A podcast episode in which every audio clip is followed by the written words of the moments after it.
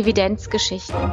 Eine kurze oder nicht ganz so kurze Geschichte der evidenzbasierten Medizin. Herausforderungen und Erkenntnisse von gestern. Für heute und morgen. Ein Podcast von Silke Jäger und Iris Hinneburg. In dieser Episode geht es um die Schwierigkeiten, gesichertes Wissen in die Praxis zu bringen. Wir erzählen die Geschichte von Ignaz Semmelweis und seiner Forschung zum Kindbettfieber.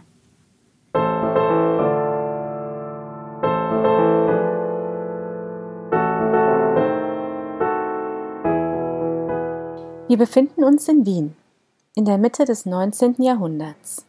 Der Gynäkologe Ignaz Semmelweis hat sich auf Geburtshilfe spezialisiert und arbeitet seit 1846 als Assistent im Allgemeinen Krankenhaus in Wien. In dieser Zeit war eine der wichtigsten Todesursache unter jungen Müttern das sogenannte Kindbettfieber.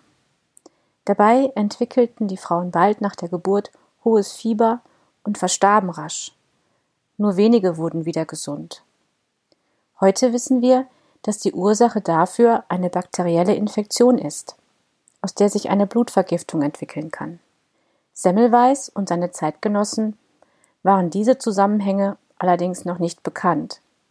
Zu den beliebtesten Theorien über das Kindbettfieber gehörte zum Beispiel die Miasmentheorie. Danach wurde die Erkrankung durch schlechte Gerüche oder Ausdünstungen verursacht. Semmelweis hatte auch keine Idee, was das Kindbettfieber auslösen könnte.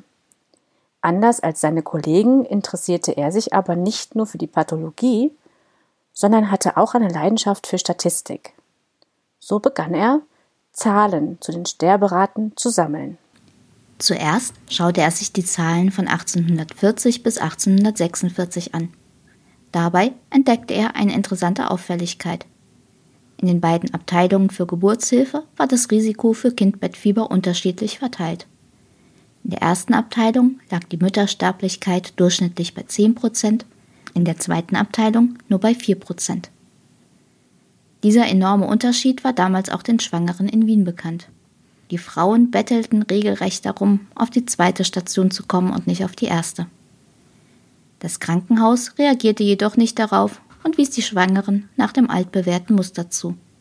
An einem Tag wurden Frauen nur in die erste Abteilung aufgenommen, am anderen nur in die zweite. Manche Schwangere stürzte das in so große Verzweiflung, dass sie ihr Kind lieber auf der Straße zur Welt brachten. Als sich Semmelweis diese Gassengeburten näher anschaute, stellte er fest, dass sogar diese Frauen seltener an Kindbettfieber erkrankten und daran starben, als Frauen, die in der ersten Abteilung entbunden hatten. Semmelweis machte sich daran, die Unterschiede zwischen den beiden Abteilungen systematisch zu analysieren. Könnte vielleicht eine Rolle spielen, dass in die erste Abteilung mehr Frauen aufgenommen wurden als in die zweite? War also Überbelegung eine Ursache? Das konnte jedoch nicht sein, denn die zweite Station war deutlich stärker belegt als die erste. Außerdem verlief die Müttersterblichkeit nicht parallel zu den Belegungszahlen verbreitete stattdessen vielleicht der Priester, der sterbenden Frauen die Sakramente brachte, Angst und Schrecken und bekamen die Frauen dadurch Kindbettfieber. Semmelweis bestand darauf, dass der Priester fortan ganz leise und nicht mehr unter Glockengeläut zu den Sterbenden ging. An der Müttersterblichkeit änderte das jedoch nichts. Oder begünstigte vielleicht die Entbindung in der Rückenlage das Kindbettfieber. Das wurde nämlich in der ersten Abteilung so praktiziert während Frauen in der zweiten Abteilung ihr Kind in der Seitenlage bekamen. Semmelweis führte diese Praxis auch in der ersten Abteilung ein.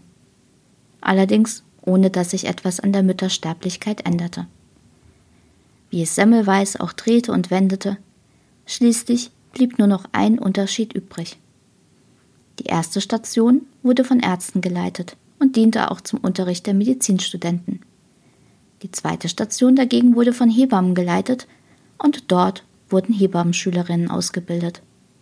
Aber was sollte das mit dem Kindbettfieber zu tun haben? Trotz dieser Datensammlung und aller Experimente und Überlegungen konnte Semmelweis keinen Hinweis auf die Ursache des Kindbettfiebers finden. Das stürzte ihn in tiefe Verzweiflung. Er schrieb später selbst All das brachte in mir eine jener unglücklichen Gemütsstimmungen hervor, welche das Leben nicht beneidenswert machen. Alles war in Frage gestellt. Alles war unerklärt. Alles war zweifelhaft. Nur die große Anzahl der Toten war eine unzweifelhafte Wirklichkeit. Die entscheidende Idee bekam Semmelweis erst einige Zeit später, als sein Freund Jakob Koletschka starb. Der war ebenfalls Arzt und war bei einer Leichenschau versehentlich von einem Studenten mit einem Skalpell verletzt worden. Koletschka entwickelte eine Blutvergiftung und starb kurze Zeit später. Semmelweis fiel bei der Obduktion auf, dass sein Freund ähnliche Symptome zeigte wie eine Frau mit Kindbettfieber. Und dann hatte er einen Geistesblitz. Konnte es vielleicht sein, dass die Studenten und Ärzte und auch er selbst auf den Händen kleine Leichenpartikel mit auf die Station brachten und bei der Untersuchung auf die Patientinnen übertrugen? Das könnte auch den Unterschied zwischen der ersten und zweiten Abteilung erklären, denn die Hebammen machten keine Obduktionen. Weitere Unterstützung für seine These fand Semmelweis in den Daten, als er seine Datenanalyse bis zurück ins Jahr 1784 ausdehnte. Er bemerkte einen plötzlichen steilen Anstieg im Jahr 1823. Zu diesem Zeitpunkt war ein neuer Direktor berufen worden. Mit ihm kam die neue Ausrichtung auf die Anatomie und damit stieg die Anzahl an Obduktionen, bei denen auch Medizinstudenten dabei waren. 1840 war die Geburtshilfe in die zwei Abteilungen gegliedert worden und seitdem zeigten sich die beschriebenen Unterschiede. Das alles stützte die Theorie von Semmelweis. Er ging mit seinen Überlegungen aber noch weiter. Ärzte und Studenten wuschen ihre Hände nach der Obduktion mit Wasser und Seife. Semmelweis hatte aber an sich selbst bemerkt, dass die Hände hinterher immer noch einen kadaverigen Geruch hatten. Reichte diese Art der Reinigung vielleicht nicht aus? Semmelweis experimentierte mit verschiedenen Alternativen und fand schließlich heraus, dass der auffällige Geruch mit Chlorkalklösung verschwand. Also etablierte er die Waschung mit Chlorkalk in der ersten Abteilung. Und tatsächlich, die Sterblichkeit nahm daraufhin rapide ab lag in manchen Folgemonaten sogar unter der in der zweiten Abteilung. Führte diese konsequente Beobachtung, Datenauswertung und erfolgreiche Intervention zu einer schnellen Umkehr der medizinischen Praxis? Leider nicht. Ganz im Gegenteil. Semmelweis Entdeckung machte ihn bei seinen Kollegen unbeliebt.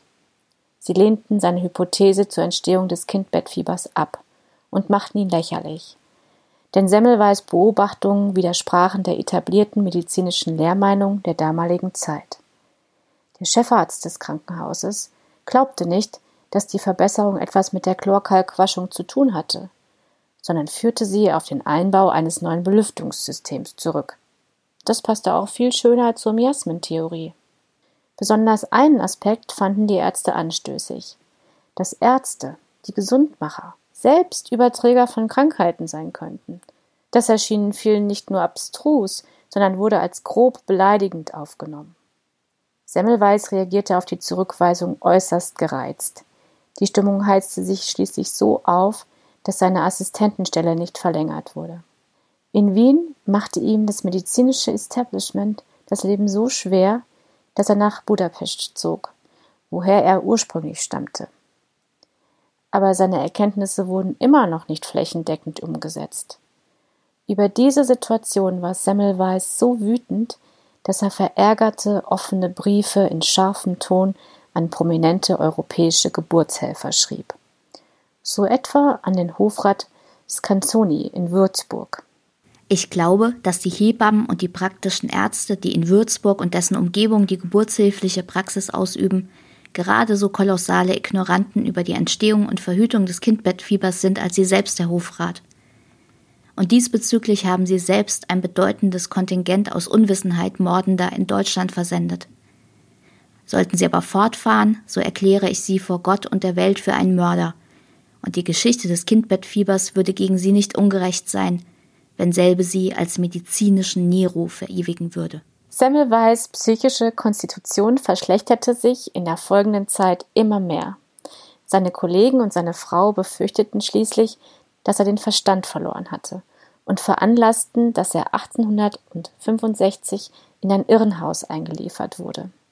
Dort starb er unter bis heute nicht ganz geklärten Umständen zwei Wochen später. Ironischerweise an einer Blutvergiftung. Was ist von dieser Geschichte heute noch wichtig? Die Geschichte von Ignaz Semmelweis gilt als Lehrstück dafür, wie schwierig es ist, selbst überzeugende empirische Evidenz in die medizinische Praxis zu bringen. Inzwischen widmet sich diesem Problem ein ganzer Zweig der Wissenschaft, die sogenannte Implementierungsforschung. Darin versuchen Wissenschaftlerinnen und Wissenschaftler zum Beispiel, hemmende und fördernde Faktoren zu identifizieren und Strategien zu entwickeln, wie wissenschaftliche Erkenntnisse in den Alltag gelangen können. Das ist oft schwierig.